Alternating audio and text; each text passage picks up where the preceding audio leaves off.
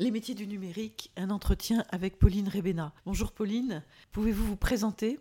Bonjour Corinne, merci tout d'abord pour euh, cette euh, belle invitation. Je suis donc euh, Pauline Rébéna. J'ai toujours travaillé dans les métiers du livre et de l'édition. J'ai commencé il y a à peu près 5-6 ans maintenant chez Isneo, qui est une plateforme de diffusion et distribution de bandes dessinées et mangas au format numérique. J'ai d'abord été au service marketing digital, puis au service commercial. Et j'ai ensuite fait un bref passage par euh, Europe Comics, qui est un projet porté par euh, Mediatoon, le service des droits étrangers euh, de Média Participation. Donc toujours dans la bande dessinée, ici avec des enjeux de traduction en langue anglaise et de diffusion au format numérique, toujours. Et puis, euh, depuis à peu près trois ans maintenant, euh, je suis euh, chez Carninfo, qui est aussi une plateforme de diffusion numérique, mais là dans les sciences humaines et sociales, donc dédiée pour les universités, les étudiants, les chercheurs. J'ai débuté au service commercial et là, depuis peu, je suis chargée des relations éditeurs. Voilà. Est-ce qu'on peut commencer, même si c'est une question très générale, par poser les enjeux aujourd'hui de l'édition numérique? Vaste question. Les enjeux sont multiples, ça c'est clair et je pense que personne n'en doutera. On n'a pas énormément de temps, donc je vais en dégager que quelques-uns euh, assez euh, généraux. Mais on peut dire tout d'abord qu'il euh, y a des enjeux d'ordre économique, à la fois parce qu'on voit aujourd'hui qu'en termes de chiffre d'affaires des éditeurs, euh, l'édition numérique qui ne pesait que rien du tout euh, il y a encore 10 ou 15 ans, euh, aujourd'hui c'est à peu près 10% du chiffre d'affaires des éditeurs. Ça peut paraître peu et en même temps c'est une accélération qui s'est créée dans un temps très court et avec tout ce qu'on a connu comme période de confinement, la Covid, etc. Le numérique a pris une place assez prégnante et importante. On est donc loin finalement de, de la mort du livre papier annoncé il y a 15 ans avec l'arrivée du numérique euh, ça, c'est peut-être, et ça c'est mon hypothèse, mais parce que les, professionnels du livre ont eu la, chance, entre guillemets, de pouvoir observer ce qui s'est passé dans d'autres industries culturelles avant le livre, et peut-être de faire preuve d'une certaine euh, prudence parfois sur certains projets et sur l'injection du numérique dans euh, le livre, ce qui a permis peut-être d'éviter des formes de raz-de-marée ou de, de mort annoncée du livre papier. On a aussi toujours dans ces enjeux économique peut-être des choses un peu plus macro, c'est-à-dire euh, l'arrivée de nouveaux acteurs qu'on n'avait pas du tout euh, auparavant euh, dans la chaîne du livre.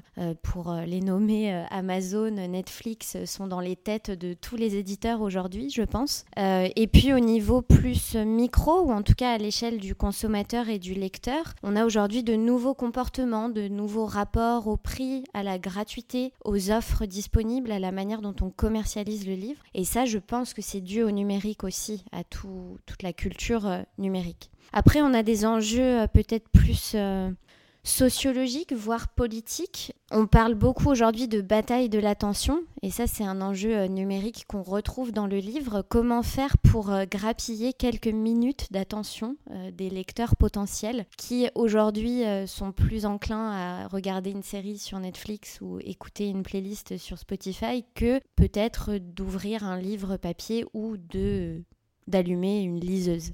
On a aussi toujours dans ces enjeux un peu plus donc de, politique publique même, tout ce qui est, et on n'y pense pas toujours, les taux d'équipement des ménages en, équipement vraiment euh, électronique, et ce qu'on appelle, ou ce que certains experts appellent la fracture numérique, c'est-à-dire des, territoires, des espèces de zones blanches en termes de connexion Internet, euh, de, branchement, tout, tout simplement, euh, qui sont, je pense, peut-être encore peu pris en compte par les acteurs du livre, mais qui sont un vrai sujet. On peut le voir euh, par exemple avec le prêt numérique en bibliothèque. Quand vous regardez la carte de France euh, de la manière dont le système PNB est déployé, à la fois ça a été très bien maillé avec les bibliothèques publiques et en même temps on remarque qu'il y a des endroits où il n'y a aucune bibliothèque publique et que ce système est inaccessible euh, pour les populations autour. Et puis peut-être pour, pour terminer, deux autres enjeux importants, bien évidemment des enjeux de création au niveau des auteurs, au niveau des formats. Comment on peut faire pour que le numérique soit une valeur ajoutée intéressante pour le livre et pas uniquement un support de plus pour des versions euh, homothétiques du,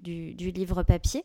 Le statut de l'auteur, évidemment, on pourra en reparler, euh, qui à mon avis a beaucoup muté avec, euh, avec tous ces enjeux numériques. Et puis enfin, euh, et ça me tenait à cœur d'évoquer ça, c'est des enjeux peut-être aussi dont on parle peu encore, qui sont des enjeux plus environnementaux. On parle beaucoup aujourd'hui des enjeux environnementaux pour le livre papier, la traçabilité du papier, le pilon, le transport, de, de, tout, de tous les livres papier. On parle encore très peu, ou en tout cas moi j'ai très peu vu de la part, par exemple, de la commission environnementale du SNE de sujets sur édition numérique et environnement. Et on sait aujourd'hui pourtant, enfin on sait ou pas, mais en tout cas les études euh, sur le sujet montrent qu'une liseuse numérique finalement va être beaucoup plus polluante qu'un livre papier. Quelle responsabilité Comment on travaille là-dessus? Voilà, ça fait... Euh, un panorama assez large qui démontre un peu l'étendue du sujet. Moi, c'est aussi pour ça que ça me passionne, c'est parce que dans le numérique, on peut parler euh, de tout. Il y aura toujours un sujet entre le numérique et, le livre. On a parlé là du versant éditorial, mais est-ce que vous pouvez revenir sur euh, ce qui se passe dans la commercialisation du livre et, sur l'impact euh, du numérique dans la commercialisation du livre?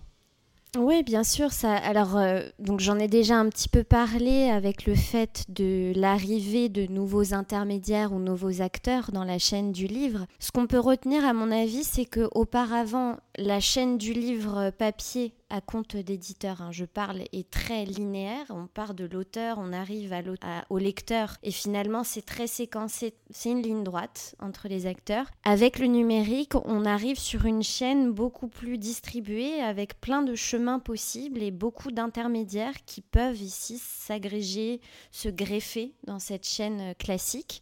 Euh, et venir réaliser euh, plein de prestations euh, qu'on n'avait pas forcément avant dans le livre. Et ce qu'on peut dire peut-être, et j'aime beaucoup cette formulation de d'Émilie Mathieu, qui est la cofondatrice d'Identes, qui est là aussi un diffuseur numérique, qui avait dit il y a quelques années, on ne vend plus des produits, on vend un accès aux produits. Alors non pas que le numérique fait qu'il ne faut plus porter attention aux produits, au contenu, à sa qualité, comment le livre est conçu, qu'est-ce qu'il raconte et de quelle manière, mais en réalité le métier de commercialisation du livre, en tout cas les métiers qui s'articulent autour de cette fonction, aujourd'hui ont plus intérêt à euh, se focaliser sur comment le lecteur va accéder à ce contenu plus qu'au contenu lui-même. Et ça, ça va changer un peu tout, euh, toute la manière d'appréhender la communication, la manière de mettre en place les livres en librairie, d'en parler sur les réseaux sociaux, euh, d'en parler aux journalistes. Voilà. Donc c'est je, pourrais détailler, hein, mais en tout cas, c'est vraiment, moi, c'est les deux choses que je vois euh, là, aujourd'hui, euh, dans la commercialisation, et on va probablement en reparler, mais euh, ça vient en fait complètement bouleverser les métiers qui y sont associés. Avant de parler des, métiers du numérique, est-ce qu'on peut s'attarder un instant sur le, les modifications aussi en, en termes de pratique de lecture? Oui, bien sûr, et ça, c'est pas un mince sujet. On peut dire que le, numérique dans le livre, et donc le livre numérique, a modifié un, un certain nombre de pratiques de lecture, ou en tout cas euh, créé de nouvelles pratiques. C'est peut-être même mieux de le formuler comme ça, c'est-à-dire je ne suis pas sûre que ça ait modifié les pratiques déjà existantes. On continue de lire des livres papier euh, comme nos grands-parents ou nos arrière-grands-parents, euh, mais on a aujourd'hui peut-être plus de choix de lecture et de manière de lire. Et on remarque par exemple euh, un phénomène de séquençage, notamment, et je vais parler pour ce que je connais très bien aujourd'hui, donc les sciences humaines et sociales et la non-fiction. On est beaucoup aujourd'hui dans de la lecture d'articles ou de chapitres, plus que du numéro complet d'une revue ou du, de l'ouvrage complet. Et en fait, on retrouve, euh, j'aime bien faire ce parallèle avec la musique, c'est un peu la même chose. Avant, on avait le vinyle euh, face A, face B, ou les cassettes, ou même le CD, avec les chansons qui s'enchaînaient sans choix finalement et on pouvait euh, potentiellement apprécier la manière dont l'artiste avait euh, agencé son album et fait peut-être des transitions entre un morceau puis l'autre. Et puis on est allé vers des Spotify, Deezer avec euh, finalement des playlists thématiques très hétéroclites qui sont très personnelles à chacun finalement. Et on retrouve un peu ça dans le livre et dans la manière de lire aujourd'hui. Donc on va euh, aller euh, faire une recherche, par exemple, un mot-clé, et puis on va tomber sur plein d'articles de chapitres. On va même pas forcément s'intéresser à quel est le livre derrière ça, à part si c'est pour une recherche universitaire un peu académique euh, classique. Mais en fait, on va picorer, on va aller lire ce qui nous intéresse d'un article à l'autre. C'est peut-être moins vrai en fiction, euh, pour des raisons évidentes de narration, mais c'est vrai que c'est assez nouveau en, non-fiction. Et donc derrière, on pourra en reparler aussi, mais ça amène des nouvelles pratiques d'achat. On va avoir envie d'acheter juste l'article ou le chapitre concerné. On a aussi, euh, toujours dans cette histoire de, de bataille de l'attention, une sorte d'éclatement de l'attention dans la lecture. Traditionnellement, la lecture, c'est quand même un, alors un loisir ou une activité en tout cas assez solitaire, assez monolithique. On ne va faire que ça, on va se plonger dans le livre, assez silencieuse et qui nécessite une grande concentration.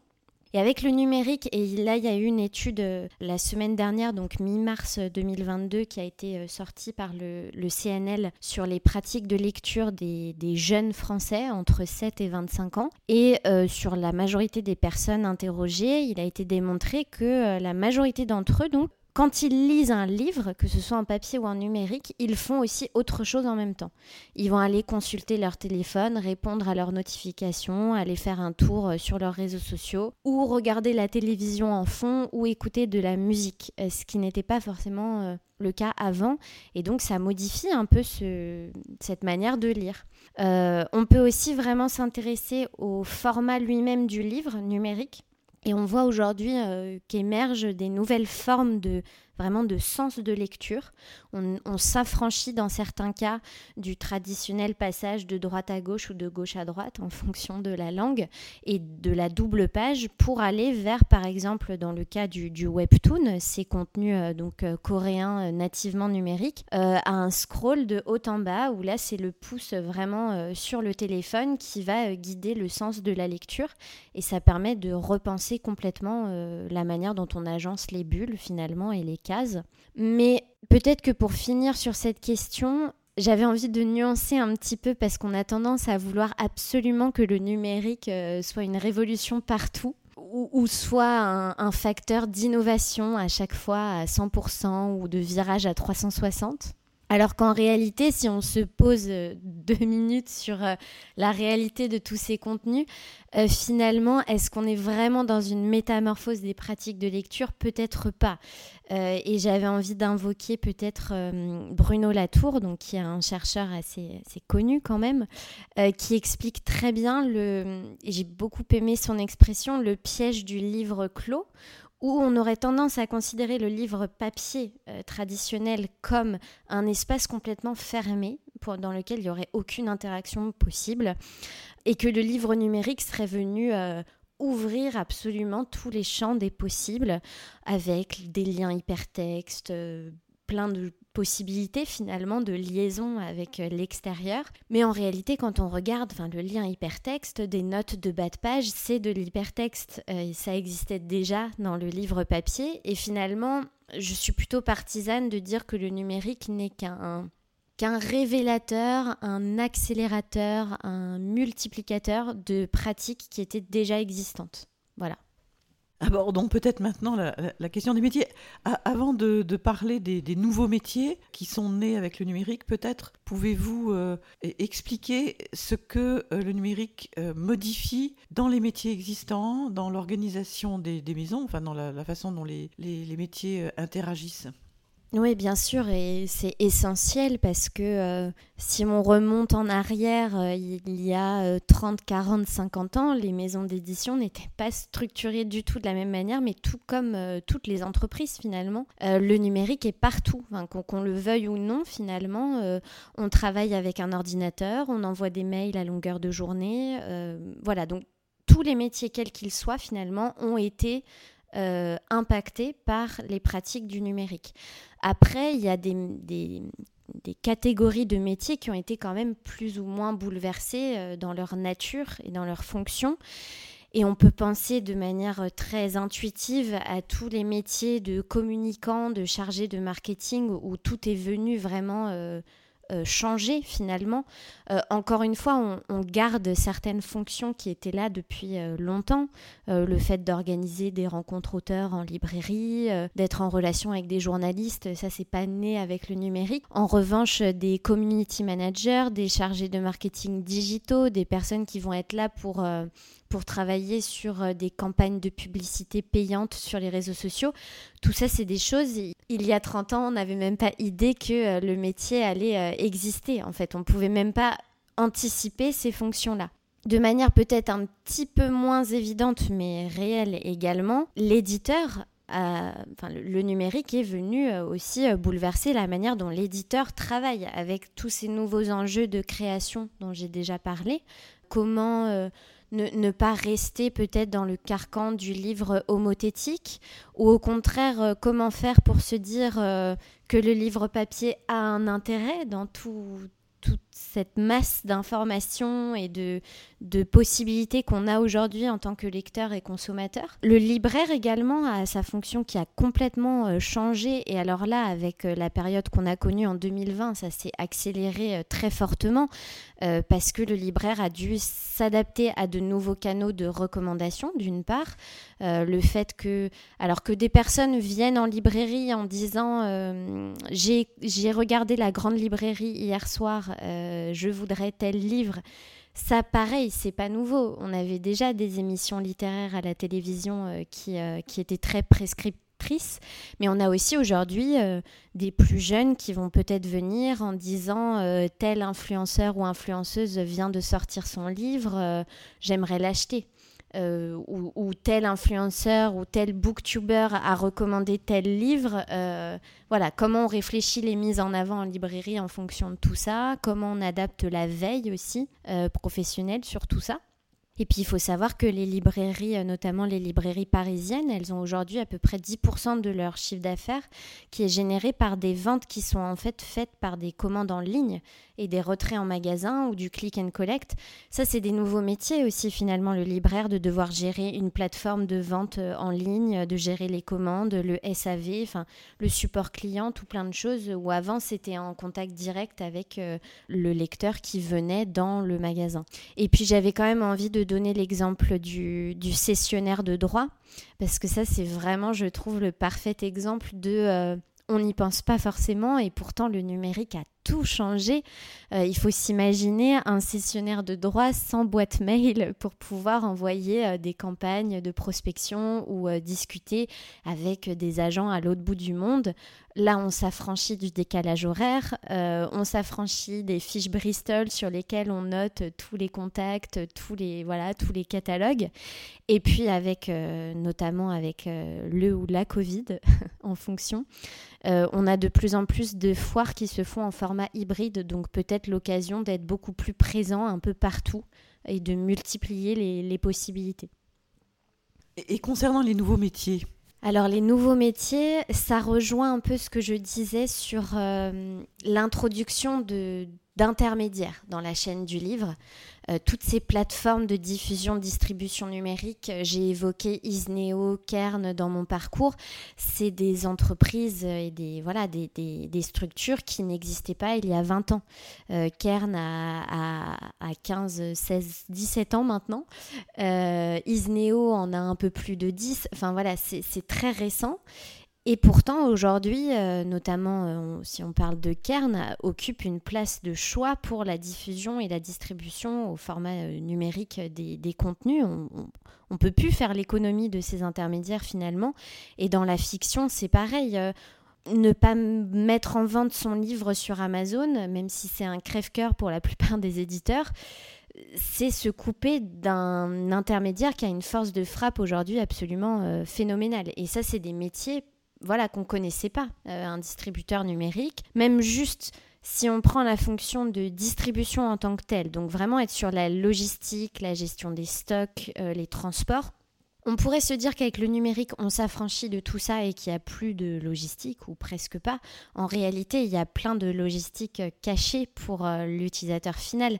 l'hébergement des contenus, euh, la sécurisation des fichiers, le stockage sur cloud ou autre de toute cette masse de contenu numérique, ce sont des métiers.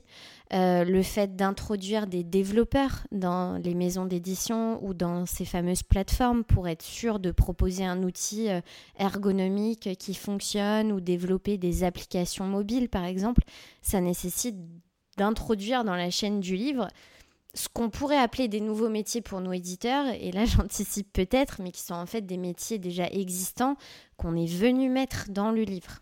Voilà. Si, on, si on fait un, focus sur les, métiers du, web marketing et, du community management, c'est à ces métiers-là que vous pensez de nouvelles appellations, de, nouvelles missions, mais aussi beaucoup de points communs avec les métiers euh, préexistants? Oui, tout à fait. Bah, en fait, je pense que euh, ce sont des métiers où en fait on continue d'avoir des tâches qui étaient euh, déjà là auparavant. Euh, encore une fois, faire des, des relations presse ou aller sur des salons pour aller rencontrer des auteurs. enfin voilà, tout ça c'est très c'était déjà là, on n'a pas attendu le numérique et tant mieux.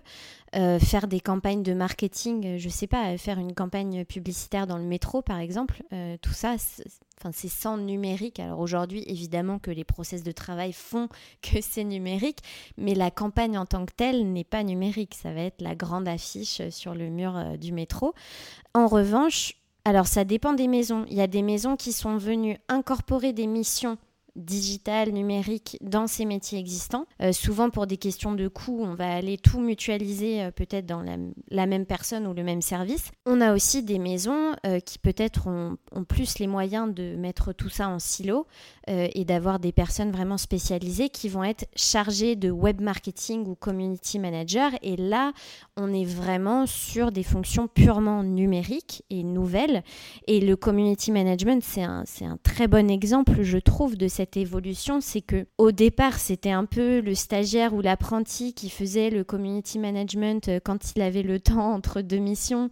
Et puis parce que finalement, il y a aussi une question de euh, ces stagiaires, ces apprentis sont nés avec ces réseaux sociaux-là. Et en fait, ils, en connaissent tous les codes sans avoir besoin de l'apprendre à l'université ou à l'école. Ça peut paraître bête, mais c'est vraiment euh, comme ça que ça fonctionne. Et puis, plus c'est naturel et mieux ça marche finalement euh, sur tous ces réseaux.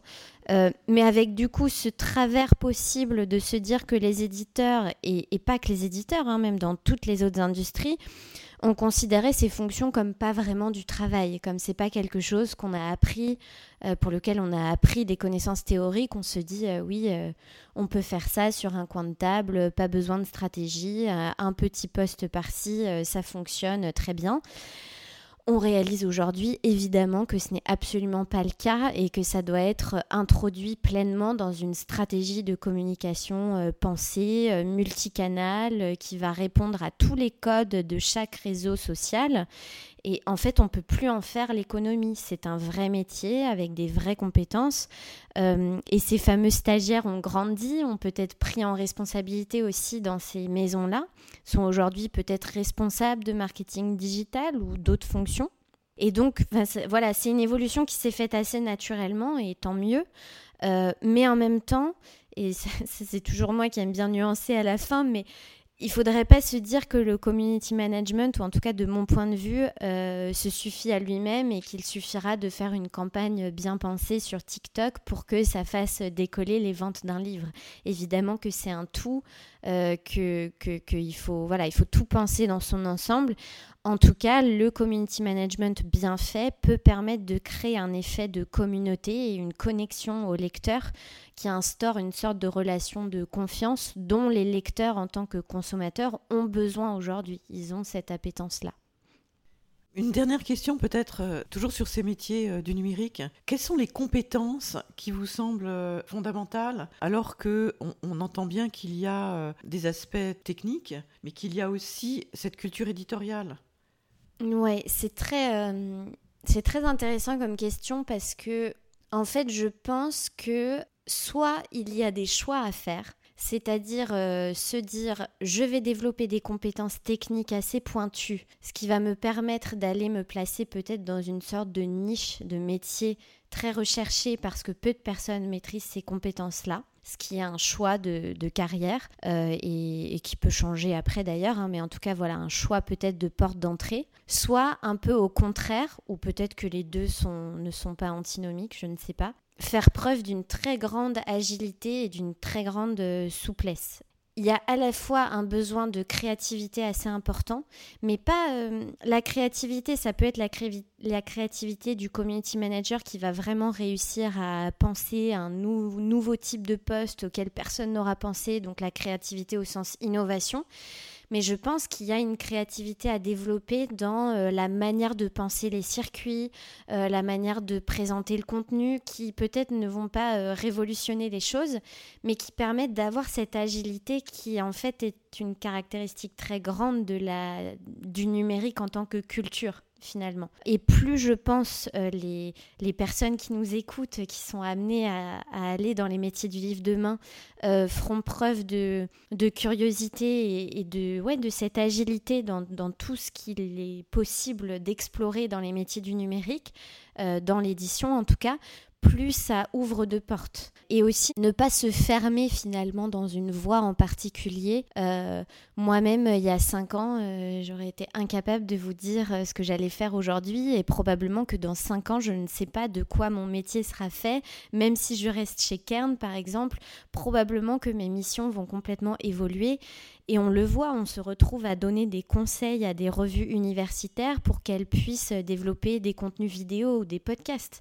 Et c'est des choses que moi, je n'avais pas forcément appris dans ma formation de métier du livre. Et pourtant, c'est là. Et comment on fait pour les accompagner au mieux? Et ça, je pense que ça résulte aussi de, de la culture personnelle et de, de l'envie de toujours se former.